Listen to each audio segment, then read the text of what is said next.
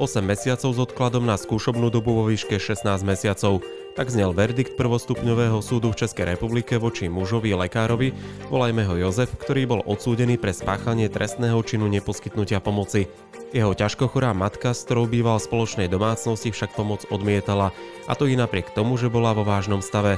Privolaný lekár nariadil hospitalizovanie pacientky, avšak po dvoch týždňoch skonala. Jozef sa v konaní pred všeobecnými súdmi bránil tým, že jeho matka od neho akúkoľvek pomoc výslovne odmietala.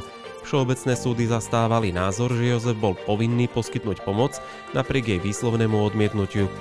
Obvodný súd neuveril argumentu Jozefa, že mu nebolo nič známe o výrazne zlom zdravotnom stave jeho matky. Podľa súdu sa nemohol tiež spoliehať na starostlivosť poskytovanú otcom, keďže zdravotný stav matky si vyžadoval odbornú liečbu. Z výpovedí svetkov sa dalo dôvodiť, že žena adekvátnu lekárskú starostlivosť, či už išlo o podávanie antibiotík alebo prevezovanie dekubitov, neodmietla. Ani odmietnutie zo strany matky nie je podľa súdu ospravedlniteľný dôvod, aby jej nebol povinný poskytnúť pomoc alebo poskytnutie pomoci zabezpečiť.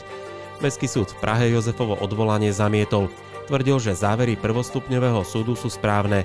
Na námietku sťažovateľa, uvedenú v odvolaní, že matka jeho pomoc odmietala, sa Mestský súd výslovne nevyjadril. Prípad bol o to komplikovanejší na posúdenie, že Jozef, ako sme spomínali, bol súčasne aj lekár a súdy to považovali za akúsi priťažujúcu okolnosť, keďže mal mať o to viac vedomosť, že matke hrozí riziko. Jozef sa cítil poškodený na svojich právach a preto podal sťažnosť na Ústavný súd Českej republiky. Ten skonštatoval, že v danej veci išlo o stred povinnosti Jozefa, spočívajúcej poskytnutí pomoci osobe matke, ktorej život a zdravie boli v danej situácii vážne ohrozené a práva tejto osoby pomoc odmietnúť. Toto jej oprávnenie vychádza z práva na nedotknutelnosť osoby a jej súkromia, garantovaného v listine základných práv a slobôd. Keďže bol Jozef odsúdený za neposkytnutie pomoci ako lekár, všeobecné súdy odkazovali na jeho povinnosť podľa zákona o zdravotných službách. Ústavný súd Českej republiky dospel k záveru, že zdravotnú starostlivosť nie je možné poskytovať proti vôli dospelej a svojprávnej osoby, ako uviedol, v oblasti poskytovania zdravotnej starostlivosti je potrebné plne ctiť zásadu slobody a autonómie vôle a možnosť pacienta odmietnúť poskytnutie starostlivosti, aj keby bola považovaná za nevyhnutnú pre zachovanie jeho života. Lekári a ďalší zdravotníckí pracovníci môžu takéto osoby presviečať, môžu sa snažiť ich príjmeť k zmene ich postoja, pokiaľ je pre nich zjavne škodlivý konečnom dôsledku nemôžu zabrániť realizácii rozhodnutia o odmietnutí starostlivosti, ktoré vzniklo na základe slobodnej a vážnej vôle dospelej svojprávnej osoby iba z toho dôvodu, že sa domnievajú, že toto rozhodnutie danú osobu poškodzuje. Preto ak koná akákoľvek osoba v súlade s týmito pravidlami a potrebnú starostlivosť neposkytne s ohľadom na nesúhlas svojprávneho dospelého pacienta, nemôže spáchať trestný čin neposkytnutia pomoci, lebo by nebol naplnený jeden z nevyhnutných znakov trestného činu, ktorým je protiprávnosť konania. Ak by Jozef, v tomto prípade lekár, prinútil matku, aby sa išla liečiť, podľa súdu by tak konal v rozpore s jej právom na rešpektovanie jej osobnej autonómie, podľa Ústavného súdu Českej republiky, ak sťažovateľ nepomohol svojej matke z dôvodu, že si to sama neželala, konal v súlade s právom a takéto konanie preto nemohlo naplniť skutkovú podstatu trestného činu. Výsledkom rozhodnutia súdu bolo to, že Jozef bol zbavený obvinenia.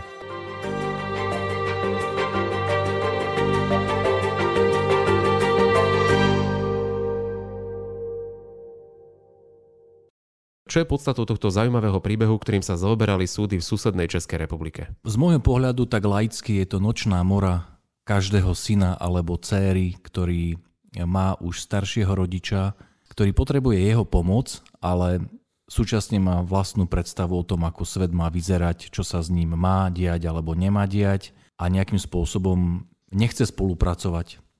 Takže každý z nás, keď máme takúto skúsenosť s nejakým príbuzným, na ktorom nám záleží, a my vieme, že ten príbuzný potrebuje nejaký druh pomoci a typicky naozaj ide o to, že z času na čas treba s ním ísť k lekárovi, vyšetriť nejaký zdravotný problém a ten náš príbuzný nechce spolupracovať z rôznych dôvodov, ktoré sú aj pochopiteľné. Už chcem mať pokoj, dajte mi všetci, už ma neotravujte s tým, že by som mal ísť k lekárovi, tak Presne o tom je ten prípad, ale je skutočne dohnaný do krajnosti. E, dohnaný do krajnosti aj tým, že ten syn e, je lekár a to bolo také ako priťažujúca okolnosť z pohľadu súdov, že mal sa zachovať asi inač. My sme aj v úvode povedali tom príbehu, o čom to bolo, ale ak by si mohol aj ty svoj pohľad povedať, že ako to vlastne vnímaš.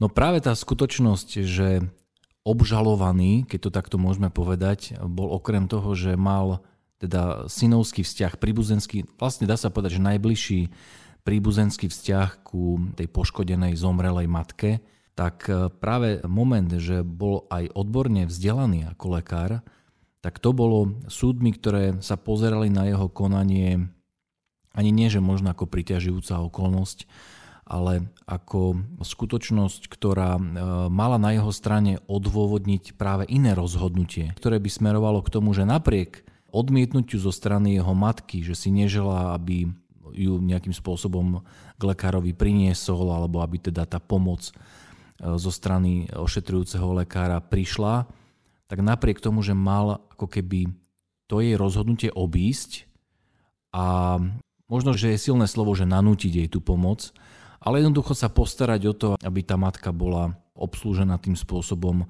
aký bol podstatný vzhľadom na jej zdravotný stav. K tomu sa dostaneme, ale tie súdy rozhodovali práve o tom, že či to mal takto urobiť a ju nanútiť, lebo mne tu vystáva taká otázka, že čo by sme mali odporučiť lekárom, ktorí počúvajú tento podcast a majú doma e, staršieho rodiča, ktorý, ktorý nechce poču, posluchnúť a nechce ísť do nemocnice, majú na to tlačiť alebo, alebo majú akceptovať. Ale to nechcem prezradiť, ako ten príbeh e, v podstate skončil, ale to sme hovorili aj v úvode. Čiže čo by mali podľa teba robiť lekári u nás doma na Slovensku, ktorí majú takýchto príbuzných, ktorí sa nechcú ísť dať liečiť do nemocnice? Tento prípad, on nemá presah len na naše rodinné vzťahy, ale my sme ho vybrali práve z toho dôvodu, že on má presah aj na zdravotnú starostlivosť ako takú a na posudzovanie nejakého rizika, ktoré na sebe berie lekár u pacienta odmietajúceho ním navrhovanú zdravotnú starostlivosť. S takouto situáciou sa každý lekár vo svojom živote stretne, nepochybne, mnohokrát. A ja na základe toho, že často komunikujem s lekármi, tak e, mám tu skúsenosť, že pribúdajú už aj pacienti, ktorí jednak nechcú ako keby prijať ten typ zdravotnej starostlivosti, ktorý lekár navrhuje ale odmietajú aj ako keby potvrdiť to, že boli poučení a že teda zdravotnú starostlivosť odmietli. A toto všetko predstavuje pre lekára naozaj riziko. Mnohí sa cítia v tejto situácii diskomfortne, nakoľko sa obávajú, že ak nastanú nejaké komplikácie u tohto pacienta, ktorý odišiel z ich ambulancie, tak e, napríklad ich príbuzní sa práve budú obrácať na tohto posledného lekára, ktorý pacienta videl. Čo by si ty ako právnik odporúčal v takom prípade? Ja by som vyslovene na tých highlightoch súdneho rozhodnutia, o ktorom sa rozprávame, odporúčil niekoľko málo vecí. A predtým, ako to urobím, ja by som možno že zhrnul, že čo bolo vlastne meritom toho konania, prečo sa celé to konanie rozbehlo. Tak ako si predstavil v úvode tohto podcastu, tak e, Predmetom celého konania bola obžaloba na pána, na syna, ktorý bol súčasne aj lekárom, mal medicínske vzdelanie. Z toho dôvodu, že hoci u svojej matky, ktorá v tom čase už mala pokročilý vek, veď ona bola, ak si dobre pamätám, narodená v roku 1937 a to konanie sa začalo niekedy v roku 2013, môžem sa na to aj pozrieť. Tá matka zomrela v roku 2014, to znamená, že mala naozaj veľmi vysoký vek. Tak eh, Súdy e, z toho dôvodu, že syn vedel a mal vedomosť o tom, že jeho matka je v zlom stave, že sú tam veľmi ako keby už znížené tie hygienické štandardy. Ona trpela nejakými ochoreniami, ktoré znemožňovali jej hybnosť, to znamená, že mala nejaké dekubity. V dôsledku vlastne týchto dlhodobých zdravotných ťažkostí sa jej práve znižovala ako keby tá kvalita života, kvalita hygieny, čo malo stále, sa to všetko spoločne potencovalo v tom, že sa jej zdravotný stav ako taký zhoršoval. A napriek tomu, že syn vedel o týchto skutočnostiach, tak súdy mu dali za vinu to, že v podstate tú svoju matku, keď to skrátim, ako keby, že nedostal do nemocnice, lebo ten stav bol naozaj vážny. A on vlastne e, rezultoval v to, že keď Úplne ku koncu toho príbehu, ku jeho matke, do jeho bydliska e, prišiel jej všeobecný lekár, tak on z hrôzou vlastne zistil, že fúha, že fakt ten stav je naozaj vážny. Až tak vážny, že zavolal rýchlu záchrannú službu, ktorá vlastne matku odniesla do nemocnice, kde ona po nejakých dvoch týždňoch vlastne na všetky tie komplikácie, ktoré boli spojené s jej zdravotnými ťažkosťami zomrela. A toto súdy dali vlastne za vinu danému lekárovi. Ja by som mal otázku, že v prípade, ak by ten syn nebol lekár, ten prvostupňový a druhostupňový súd by podľa teba možno rozhodol ináč, lebo tomu priťažilo, že bol lekár? Ťažko povedať, pretože ako prvostupňový súd, tak druhostupňový a takisto aj najvyšší súd. Hej, uvedome si, že tento prípad bol prejednávaný troma všeobecnými súdmi. Vlastne on prešiel všetkými inštanciami a to posudzovanie toho, že nakoľko e, má jeho povolanie lekára ako keby rozhodujúci moment na to, že súdy si povedali, že vinný, je ťažké ako keby oddeliť. Ale bolo to súčasťou celého toho konania a súdy sa tomu venovali. Hej, že oni hovorili, že a vidíte, že ešte k tomu všetkému ste lekár, no tak o to viac ste mali mať schopnosť zvážiť dôsledky toho nevyhovujúceho zdravotného stavu, v ktorom sa vaša matka nachádza a napriek tomu ste ju vlastne k tomu lekárovi nedostali že toto vlastne mu súdy dávali za vinu. E, do akej miery má podľa teba človek právo slobodne rozhodovať o svojom tele a o tom, čo s ním bude? Toto právo máme absolútne.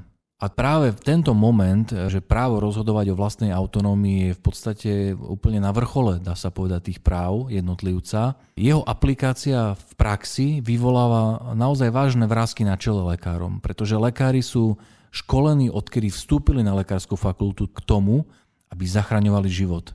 Poprvé, aby identifikovali problém, čo je dôvod bolesti pacienta, čo je dôvod jeho nejakej komplikácie.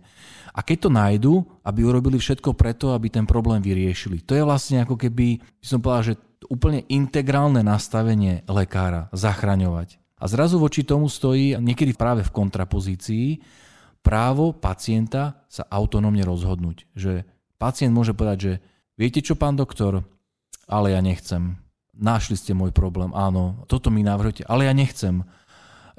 OK, beriem na vedomie to, že ak ma nebudete liečiť, tak zomriem.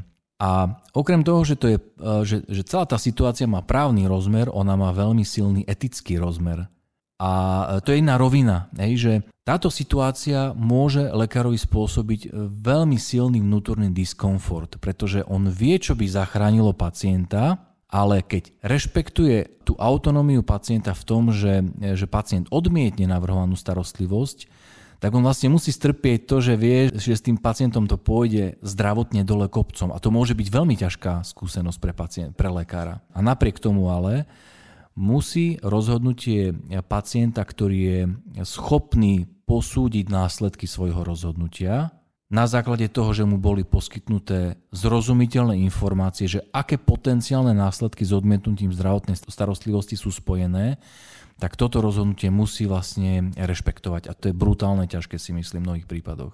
Na čo by si lekári mali dávať pozor, aby sa nedostali voči pacientovi tak povediať do pozície moci, konkrétne možnosti o pacientovi rozhodovať? Lebo môžu to mať v sebe taký ten pocit, že oni rozhodnú o tom, čo je pre ňo najlepšie. Práve na to e, vlastne poukázal ústavný súd, pretože ak by sme sa vrátili k tomuto prípadu, my vlastne veľmi pekne prechádzame tými jednotlivými inštanciami. Ak by sme sa vrátili k tomuto prípadu, tak ústavný súd, ktorý rozhodoval o stiažnosti odsudeného lekára, odsudeného syna, tak on práve vlastne hovorí to, že pozor, že my môžeme mať niekedy ešte dojem, že medzi lekárom a pacientom je taký paternalistický e, vzťah. Hej, že tým, že lekár je vybavený odbornosťou, má skúsenosť, vie, čo je v úvodzovkách objektívne dobré pre pacienta, ako mu zachrániť život, tak toto nás niekedy môže zvádzať k tomu, že ak na druhej strane je pacient, ktorý nemusí byť ani veľmi akože, inteligentný, nemusí byť ani veľmi vzdelaný, že ako keby sme mali za neho preberať zodpovednosť. Hej, že keďže ja viem, tak uh, ja mám možnosť rozhodnúť.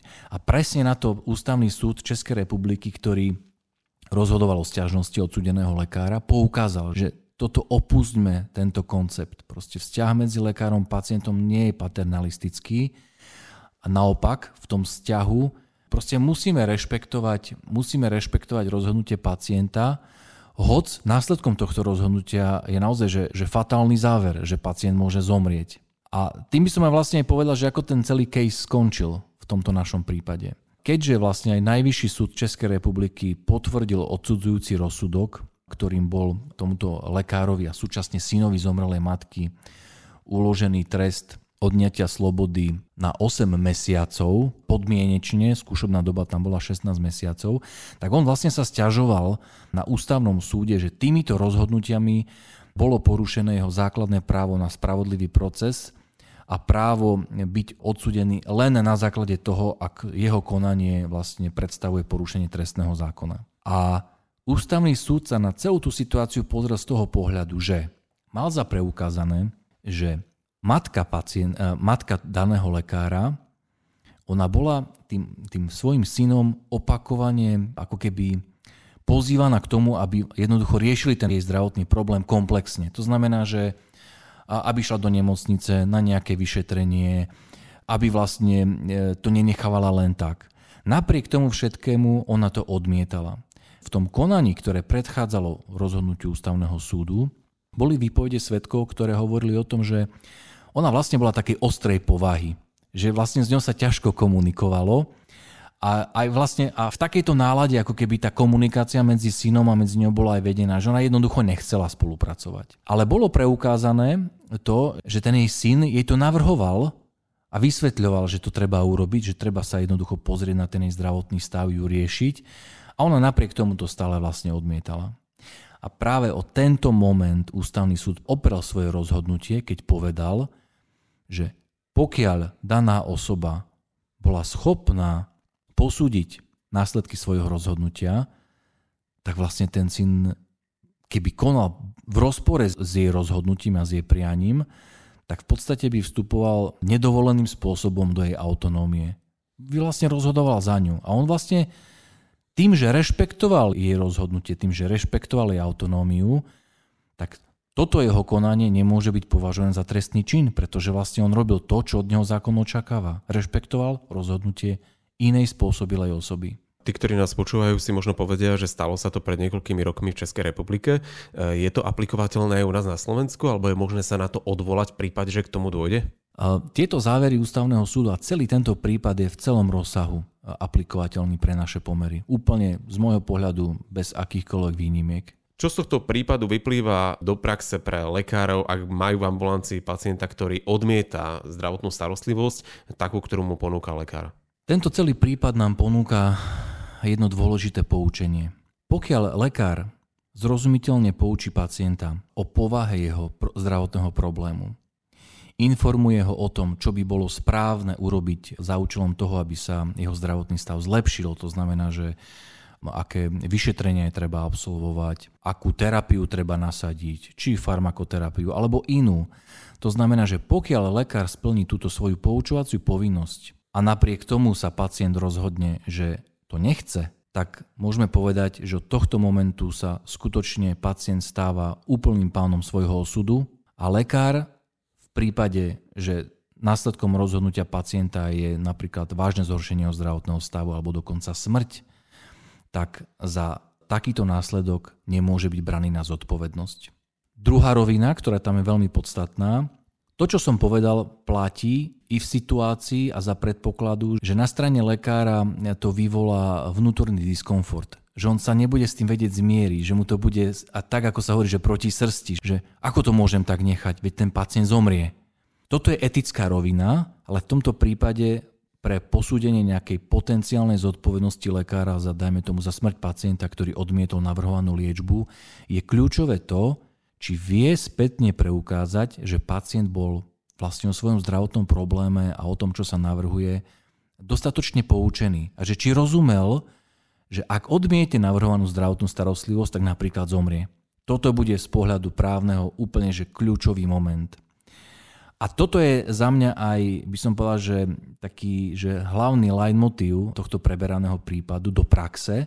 Vždy, keď budete mať pred sebou pacienta, ktorý odmieta zdravotnú starostlivosť, tak okrem toho ľudského rozmeru, že sa mu venujete, že mu chcete vysvetliť, že ho chcete naviesť k tomu rozhodnutiu za život hej, alebo za liečbu, tak majte na pamäti, že obsah poučenia, obsah potenciálnych e, tých rizik, ktoré súvisia s tým, že odmietne, je naozaj potrebné zaznamenať do zdravotnej dokumentácie. A pokiaľ je to možné, tak získať aj podpis pacienta, že bol poučený, rozumel, a berie na vedomie to, že keďže odmieta liečbu, že všetky tieto rizika sa u neho môžu prejaviť. Toto je ten právny moment, ktorý by sme si mali aj v nadväznosti na tento prípad zapamätať. Ja by som teraz zacitoval jeden odsek z nálezu ústavného súdu, pretože je strašne dôležitý. Teda opravujem sa, ako môj otec hovorí, nie strašne, ale veľmi. Takže otci ďakujem, že ma vedieš k správnemu vyjadrovaniu. Takže ja by som to zacitoval. Ústavný súd povedal, že v oblasti poskytovania zdravotnej starostlivosti je treba plne ctiť zásadu slobody a autonómie vôle a možnosť pacienta odmietnúť poskytnutú starostlivosť, hoci je považovaná za nevyhnutnú pre zachovanie jeho života. To sú veľmi silné slova. A ústavný súd ďalej pokračuje. Lekári a ďalší zdravotníckí pracovníci môžu takéto osoby presvedčovať. Môžu sa snažiť ich primeť, zmeniť ich postoj, keďže je zjavne škodlivý pre ich zdravie ale v konečnom dôsledku nemôžu zabrániť realizácii rozhodnutia o odmietnutí zdravotnej starostlivosti, ktoré bolo urobené na základe svobodnej a vážnej vôle dospelej svojprávnej osoby, len z toho dôvodu, že by sa domnievali, že toto rozhodnutie danú osobu poškodzuje. To sú slova tesané do mramoru za mňa. A ten dovetok je pre lekára kľúčový. Toto si treba zapamätať pre prax lebo to je to poučenie, hej, ktoré ústavný súd vlastne urobil a ktoré je pre nás e, podstatné. Takže ústavný súd uzatvára takto.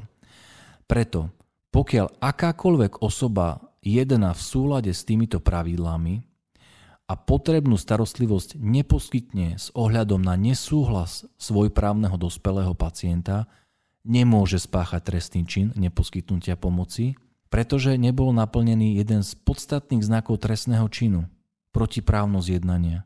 Nemôže byť teda protiprávne to, čo je dovolené, dokonca čo je prikázané. Ak lekár musí rešpektovať autonómiu pacienta, tak pokiaľ ju rešpektuje, tak to nemôže byť trestný čin. On vlastne robil to, k čomu ho zákon privádza, aby teda rešpektoval.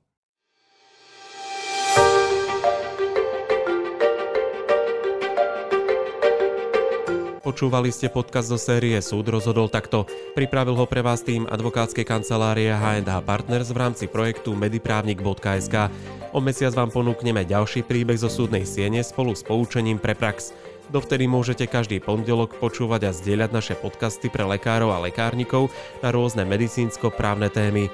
Nájdete ich na platformách Spotify, Podbean, Apple Podcast, Google Podcast a YouTube kanály Mediprávnik Podcast. Majte sa krásne.